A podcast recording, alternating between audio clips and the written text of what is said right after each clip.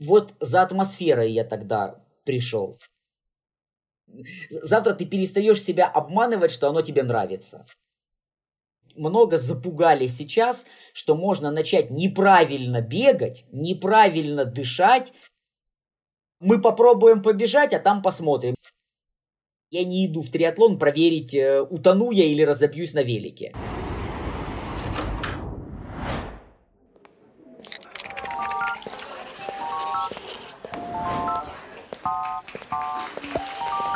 Дорогие местные, всем привет! Всем привет! Меня зовут Наталья Перевалова, и это мой подкаст «Времени нет». Подкаст для тех, кто хочет разобраться, что же действительно мешает нам быть эффективными. Я приглашаю гостей на интервью, и мы вместе ищем ответ на вопрос. Почему все знают, что надо делать, но не делают?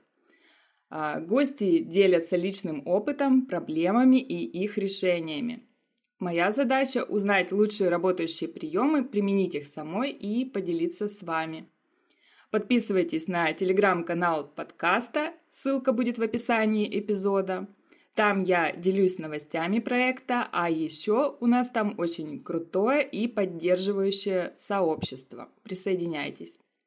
Сегодня у меня в гостях Андрей Павелко, а, марафонец. Он пробежал 27 марафонов, ультрамарафонец, на минуточку, это 100 километров за раз, что-то немыслимое.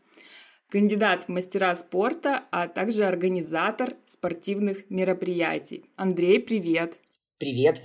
Спасибо, что позвали. Очень рада, что ты нашел время прийти к нам в подкаст.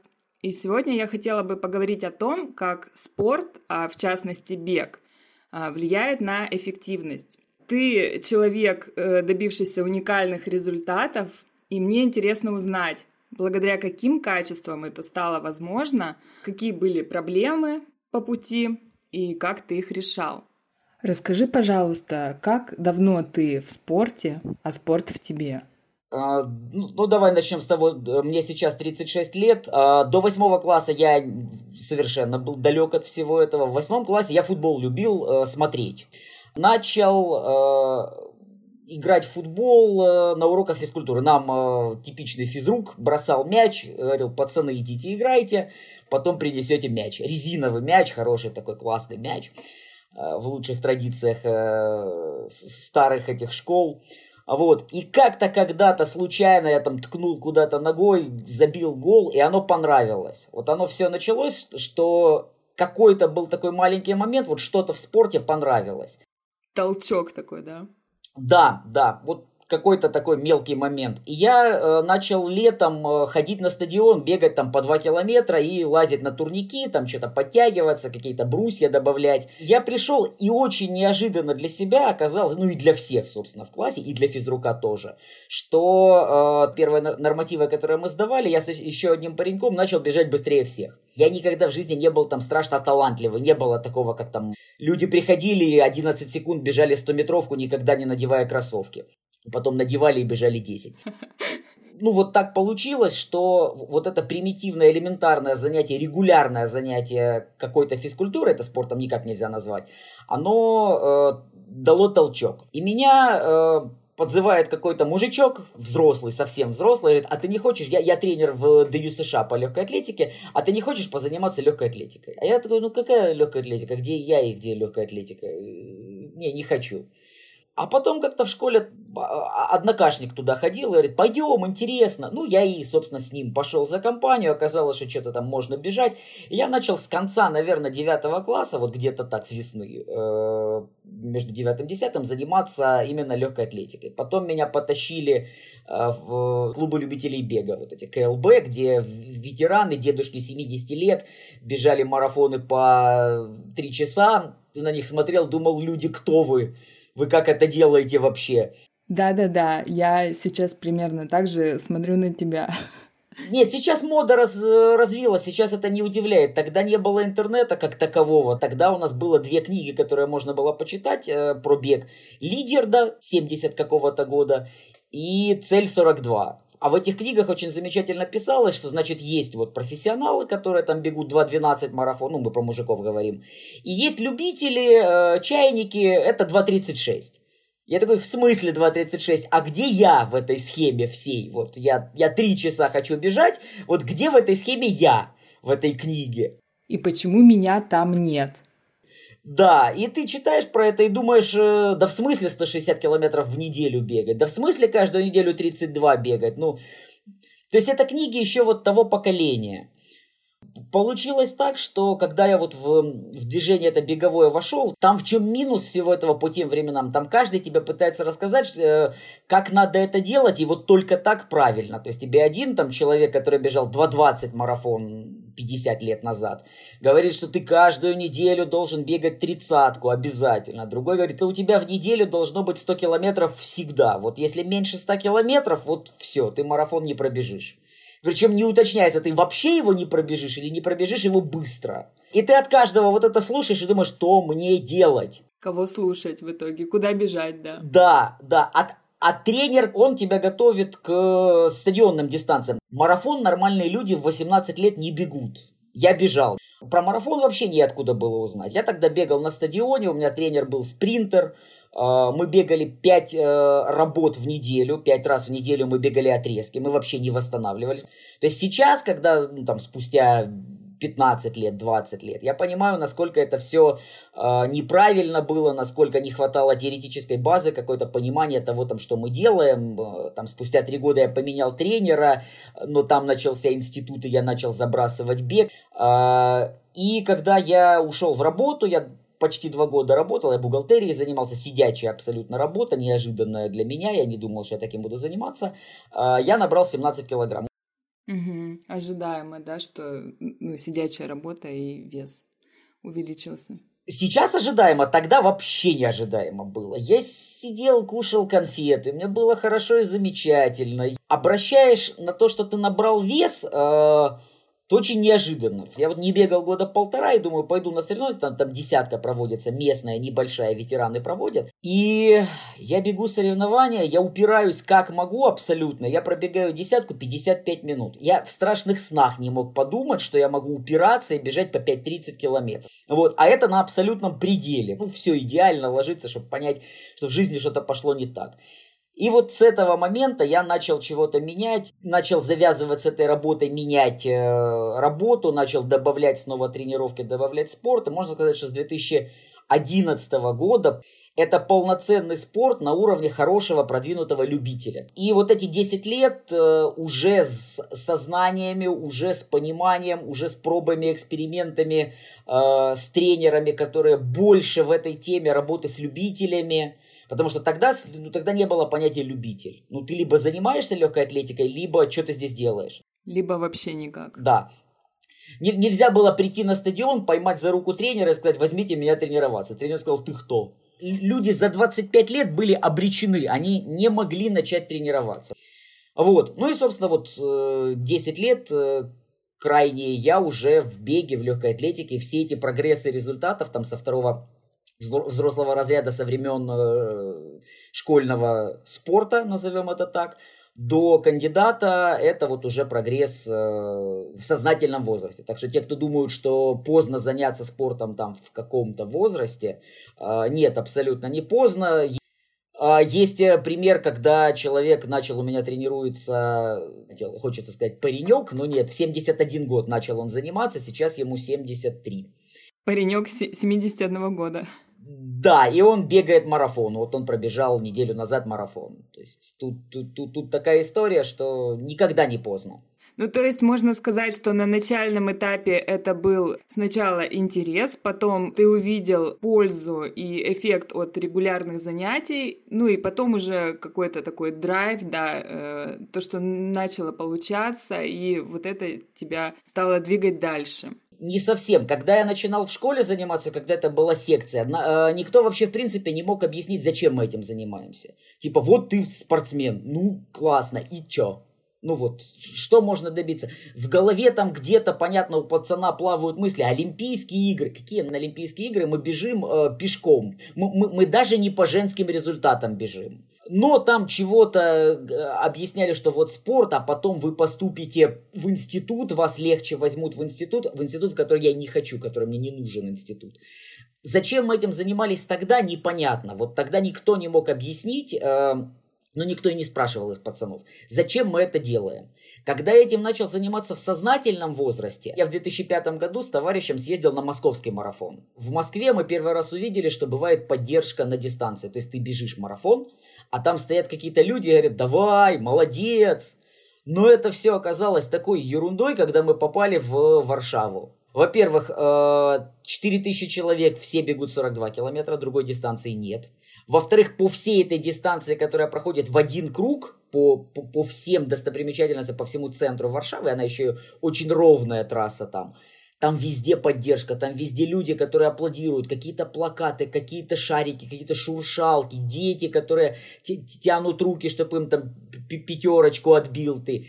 Вот за атмосферой я тогда пришел. Ты видишь, насколько разные люди в этом участвуют. То есть это была больше мотивация, э, мотивация атмосферы. Результаты, оно потом появилась мысль, что да, есть цифры, да, ты начинаешь разбираться в секундах, почем ты бежишь каждый километр, что, ага, это не в километрах в час даже измеряется, это в, в минутах на километр это все. То есть вот, вот ты перестраиваешься, тогда уже начинается соревнование. Да, я э, в этом плане азартный, да, я бегаю за своими результатами, но я соревнуюсь. То есть я, есть отдельный квест выбрать старт, где ты попадешь в призы, где ты будешь рубиться за призы, потому что там еще включается тактика, там еще много всего интересного. Да, мне интересно выполнять э, какие-то разряды, ну, то есть, скажем так, цель поставленная еще лет 15 назад, что я хочу выполнить кандидата в мастера спорта. Это где-то близко к спорту, к, ну, к профессиональному грубо сказано, но это близко к тому, что я этим занимался не зря. А что насчет здоровья? Ты сказал, что поправился на 17 килограмм. По поводу здоровья, да, я, как, конечно, когда 17 килограмм лишнего веса наел, я понял, что спорт дает какое-то здоровье, но э, если начинать заниматься спортом, это вот сейчас такая тенденция пошла, что спорт стал модный, марафоны стали модные, трейлы стали модные, ультрамарафон стало круто, и люди, не готовясь, бегут, и вот этот спорт убивает, вот этот спорт э, скорее калечит чем, э, чем развивает. То есть хороший, хороший бег для здоровья это 3-4 раза в неделю до часа. Вот это бег, который будет для здоровья. Э, Все, что начинаются с погоней за какими-то целями и цифрами, это э, вероятнее всего приведет не к здоровью. А вообще вот эта причина, почему ты занимаешься, она с течением времени изменилась как-то? Что-то добавилось к тому, что ты сказал раньше. А, что сейчас тебе дает бег на эмоциональном плане, э, может быть, в плане состояния, что-то еще? Я думаю, что не поменялось, но оно четко сформулировалось в ту мысль, вот, которую я, наверное, не понимал там 10 лет назад, когда начинал. Мне сейчас очень, очень нравится, и это очень важно для меня, я уже несколько раз находил для себя этот ответ на вопрос, мне нравится процесс. Каждая тренировка должна, э, ну практически каждая, должна нравиться. Просто должен ты любить процесс. Если ты заставляешь себя выходить каждое утро на пробежку, если ты ненавидишь марафон, но Коля из соседнего подъезда так делает, а ты же не хуже Коли, ты же тоже должен бежать. Никому ты ничего не должен. И э, я могу сказать, что у меня нету нездравого фанатизма, что вот если я завяжу с бегом, то все, то я шагну из окна. Не, у меня абсолютно есть жизнь без бега. Если я, я когда травмировался, я, э, я вот когда три месяца реабилитацию проходил, то есть это не значит, что ты лежишь там на кровати и ждешь, когда пройдет. Нет, ты при этом бегаешь, но, но удовольствие процесс не доставляет. Там больно, там там тянет, там надо очень много упражнений добавить, там походить в спортклинику э, на процедуры. И вот я в этот момент ловил себя на мысли, что если э, вот оно не восстановится, а оно может не восстановиться, оно может приносить боль все время, то я ну, попробую там полгода, год, и я спокойно могу завязать. Если это хобби перестает приносить удовольствие, можно спокойно менять хобби. Ну, мы же как-то в жизни меняемся. Может такое быть, что сегодня нравится, завтра завтра ты перестаешь себя обманывать, что оно тебе нравится. Вот не обманывайте себя. Да, любитель — это тот, кто любит то, чем занимается, да, и как только перестаешь любить, то и перестаешь заниматься. А мне вот что еще интересно узнать. Э, чисто на дисциплине и силе воли ты далеко не уедешь. Уже научно доказано, да, что наша сила воли, она как мышца. Ее можно натренировать, но даже натренированная она устает. Поэтому особо полагаться на нее нельзя. И я думаю, она хорошо работает именно на соревнованиях, э, когда надо дотерпеть, как ты говорил. Э, то есть в моменте, когда у тебя эмоциональный подъем, высокая мотивация, а в долгую так не получится. Э, но на ежедневной основе мы можем полагаться скорее на привычку. И как новичку развить в себе эту привычку, начать бегать. Я дам совет не обманывать себя. То есть обязательно попробуйте бегать спокойно. Сейчас мы поговорим там, как, как выйти, как начать бегать. Попробуйте бегать. Если вы попробовали месяц, и вы себе каждое утро или каждый вечер, когда вы бегаете, заставляете себя, и вот реально э, садитесь и понимаете, что вы ненавидите это, вы просто делаете, потому что это модно, потому что в Инстаграме кто-то выкладывает, как он каждое утро, побеждая себя, там дождь, а я бегу, и вы смотрите, думаете, блин, я же тоже так хочу. Задумайтесь, зачем вы так хотите. Если, если вам не нравится это, не занимайтесь этим. Если вы э, втянулись, очень много людей начинали бегать, им нравился процесс. Вот реально они понимали там какой-то у, кого-то это там духовное единство, вот они бегут там, слушают природу, э, другие там бегут, слушают музыку, сливаются с ней, хотя я не сторонник э, вот этого бега в наушниках аж вообще. Если вот это вот начинает появляться, если вам этот процесс нравится, вы его сами уже не бросите. Если вы в течение там какого-то времени э, заставляете себя и не нравится, бросайте. Вот вот мой совет такой, не мучайте себя. А если начать бегать, э, попробуйте просто самый простой, самый примитивный э, способ, который есть. Э, три раза в неделю, понедельник, среда, пятница. Выйти первую, первые пару недель просто по 20-25 минут потрусить очень медленно. Понятно, что там какие-то пульсометры, чего-то еще для первого для первых выходов никто не использует, никто не, не вдается в подробности. Есть очень простой критерий. Вы должны э, бежать так, чтобы вы могли разговаривать э, полными предложениями. Вот если вы с кем-то бежите, ну или если вы бежите сами, соответственно, вот... Да, то есть вы не должны задыхаться. Если вы бежите очень медленно и, и при этом задыхаетесь, ну, первый вариант, вы не бежите очень медленно, что часто э, человек выходит и думает, ух, как я медленно бегу. Он нормально бежит, совершенно, он уже бежит в соревновательном темпе. Просто почему-то ему кажется, что вот медленнее это уже не бег, бег. Все это бег.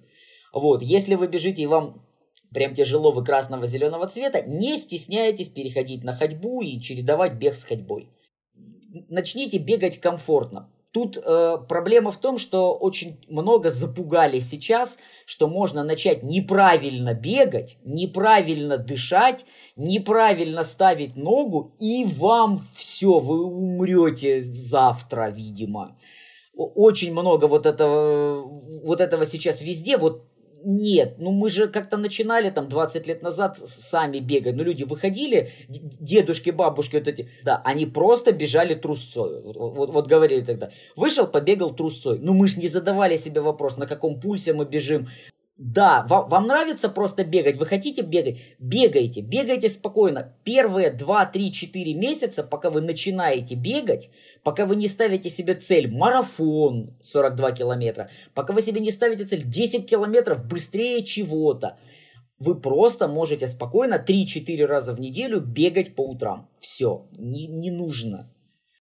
Угу, поняла. Э, ключевое тут регулярность занятий. Вот регулярность – это основное во всех абсолютно уровнях подготовки. Что у профессионала, что у любителя. То есть, э, самое главное, чтобы это было постоянно. Они переносятся, тренировки, они меняются, но, но регулярность. Не должно быть, что вы две недели не бегали, а потом в одну неделю сделали семь тренировок за две недели. Так не работает. Согласна. А я хотела бы еще с тобой обсудить ультрамарафон. А, знаю, что ты пробежал 100 километров в 2020 году. Ну, у меня это в голове не укладывается, как обычный человек, такой же, как я, у которого две руки, две ноги. Как это вообще возможно? А, расскажи, пожалуйста, почему ты решил принять в нем участие? Ну, ты пробежал столько марафонов, вот э, что было толчком пробежать именно ультрамарафон? Я давно собирался бежать ультру. Дело в том, что у меня э, здесь не совсем, наверное, э, не совсем понятно это всем будет общему кругу. Я решился на ультрамарафон э, за пять лет до того, как я его пробежал. То есть у меня цель была бежать его нормально, быстро сразу. На марафоне кандидат мастера спорта 2.28. А я напоминаю, цель выполнить кандидата у меня была.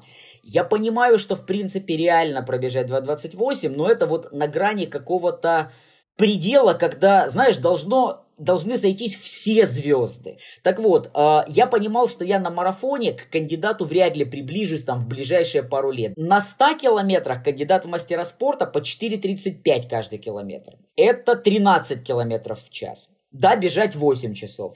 Ну, вот у меня э, сотня моя 7.39, 7 часов 39 минут. Вот мне с этой стороны идти легче. Поэтому я давно для себя понимал. Я до этого бежал в 2014 году, в 2014 а, чемпионат Украины на 50 километров. Мы в жару 32 градуса в мае бежали полтинник. Я тогда для себя понял, что сотня у меня будет когда-то. Так получилось, что я ее сбегал в 2020 году. Я не собирался, я планировал позже. Но карантины, э, форма у меня двое сборов прошло, я сбегал полумарафон тогда по личному, очень прилично, я очень доволен был. И отменились все старты. Я, ну как это у нас называется, звеню, когда вот форма есть, вот, вот ты копытом бьешь чего-то.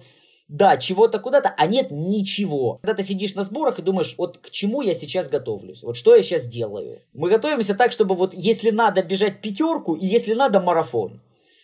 Что в принципе ненормально. И получилось так, что вот эта сотня проводится, и почему бы не сбегать сотню, коли в принципе форма на это есть.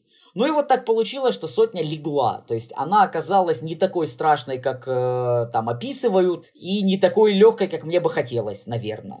Нормальная соизмеримая сотня. Применительно к сотне это интересные слова. Да, нормальная сотня. Взял и просто нормально побежал.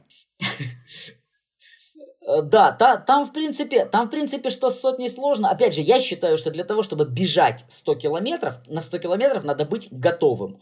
Первое, это самое главное, ногами готовым. Второе, это менее важно, головой. Если ты готов, вот смотри, если ты готов только головой, у тебя не получится пробежать сотню. Вот э, там все-таки ноги в, в, этом, в этом деле больше играют. Если ты готов бежать ногами и не готов бежать головой, ты тоже ее не пробежишь.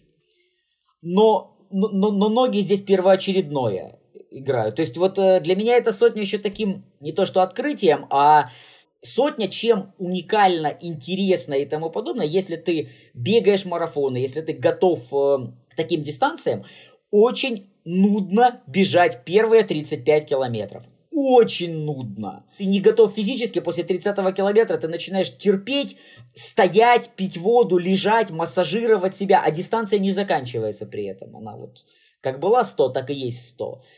Ну, вернее, как бегают. Ну, ты на это смотришь, люди ходят боком. Это вот, вот крабы ходят. Вот, вот зачем эта сотня нужна, я для себя ответа не могу найти. То есть, мотивация, победа себя, это не победа. Это истязание какое-то. Победа это когда ты готов. Ну вот, вот я был готов к сотне, вторую половину, не вторую половину, после 65-го километра э, нужны мозги, нужно там собраться, терпеть, перетерпеть какой-то момент. Вот это все есть. Но ты готов физически. Вот, поэтому ультрамарафон такая штука, на которую, вот как по мне, не надо соваться, если ты не уверен в том, что ты ее сделаешь. А у тебя была вот какая-то тактика прохождения этой дистанции? Вот ты э, немножко начал говорить об этом, да, про первые 35 километров.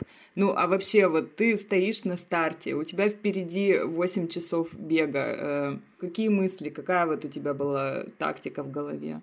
Ну, мысли и тактика чуть-чуть разная. Мысли были, э, мы попробуем побежать, а там посмотрим. Если будет хреново после 60, я сойду, но буду знать, что там происходит. То есть у меня не было такого любой ценой, вот ползком вот этот терминатор, руку на финиш, перетащить себя через линию. Нет, абсолютно. Вот у меня здравый смысл в этом всем присутствует. Тактика, там абсолютно каждый бежит индивидуально. То есть я ни на кого не ориентировался. Я, вот это с точки зрения тактики я знал и был уверен, что я буду бежать сам своей раскладкой. Должен, я должен был попасть в кат. Э, вот катить я должен. Легко, свободно катить в удовольствие. То есть там было пару человек, которые улетели куда-то, этих я сразу вычеркнул. Это понятно, что они или не финишируют, или там 10-12 часов будет. Это э, сотня такого не прощает. То есть это невозможно физически. Пожалуйста, они выскочили из двух часов тридцатку, 30 километров, и э, потихоньку начали угасать до ходьбы.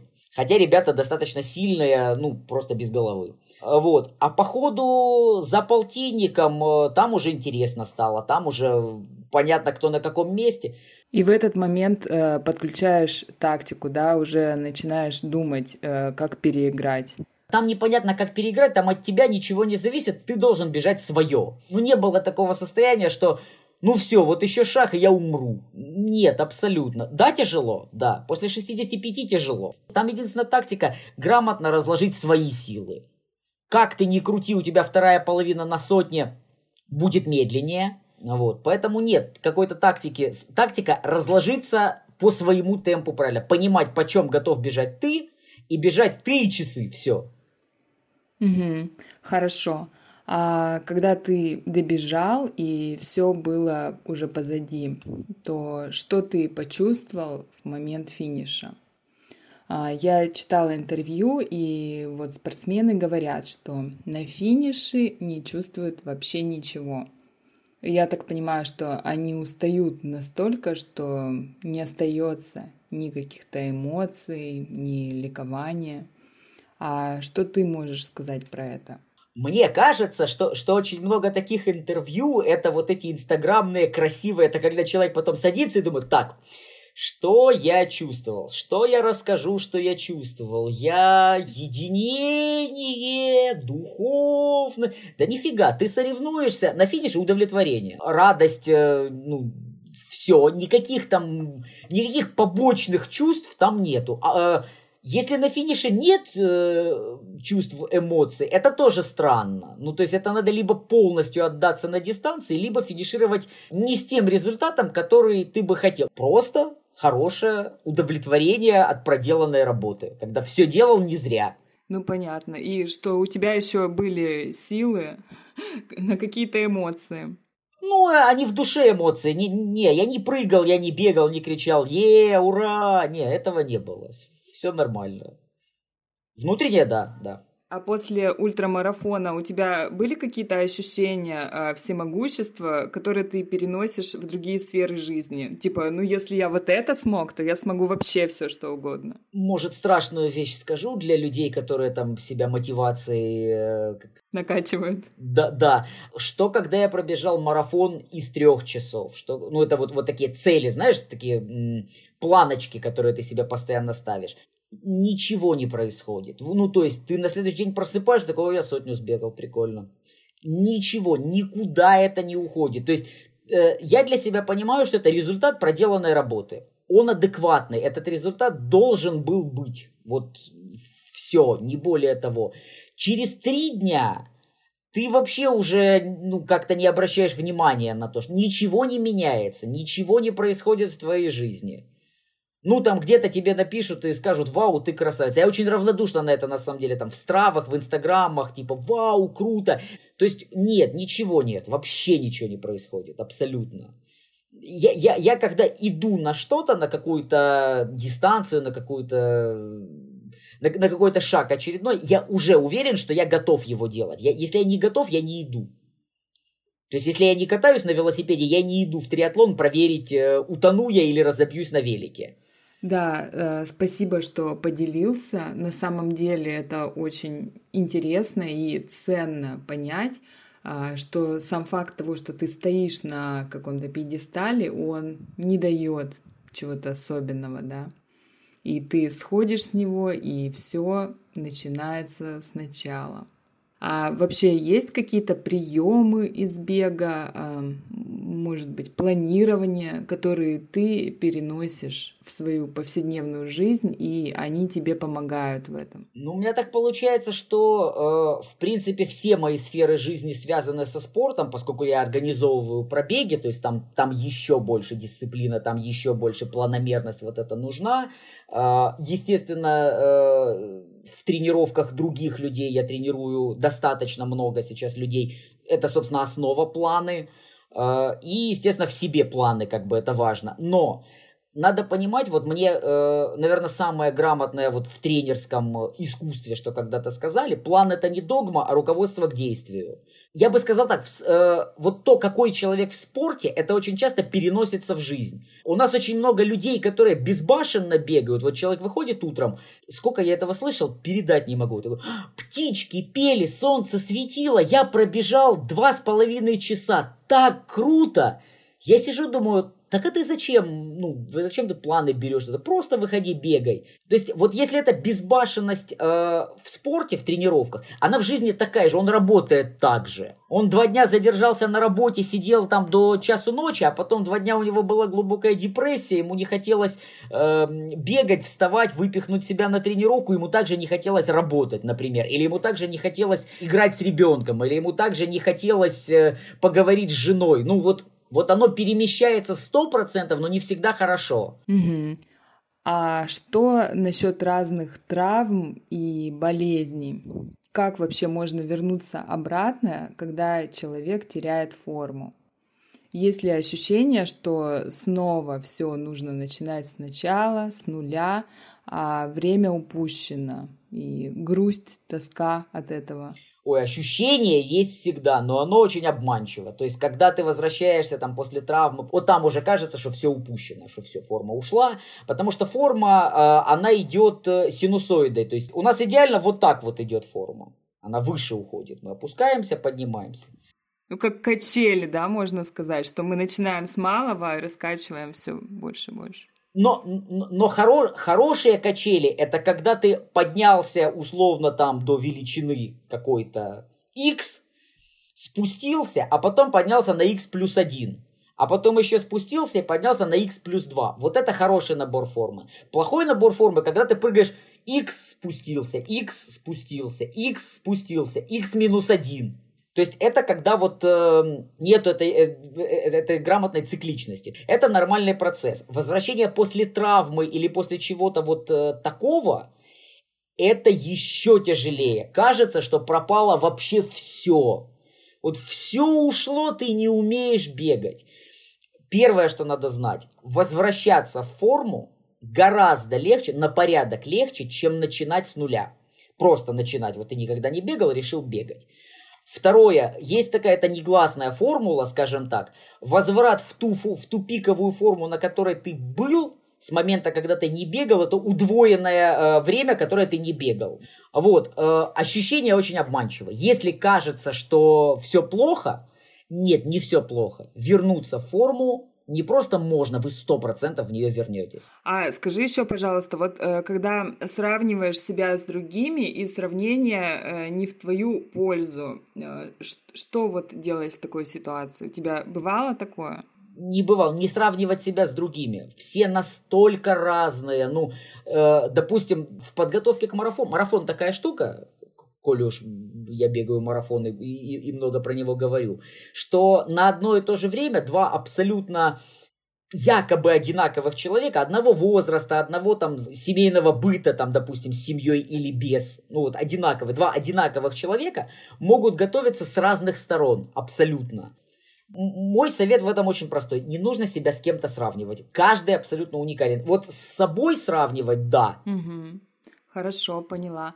А еще скажи, пожалуйста, насколько важно уметь э, проигрывать? Э, как понять, что пора остановиться в достижении какой-то цели?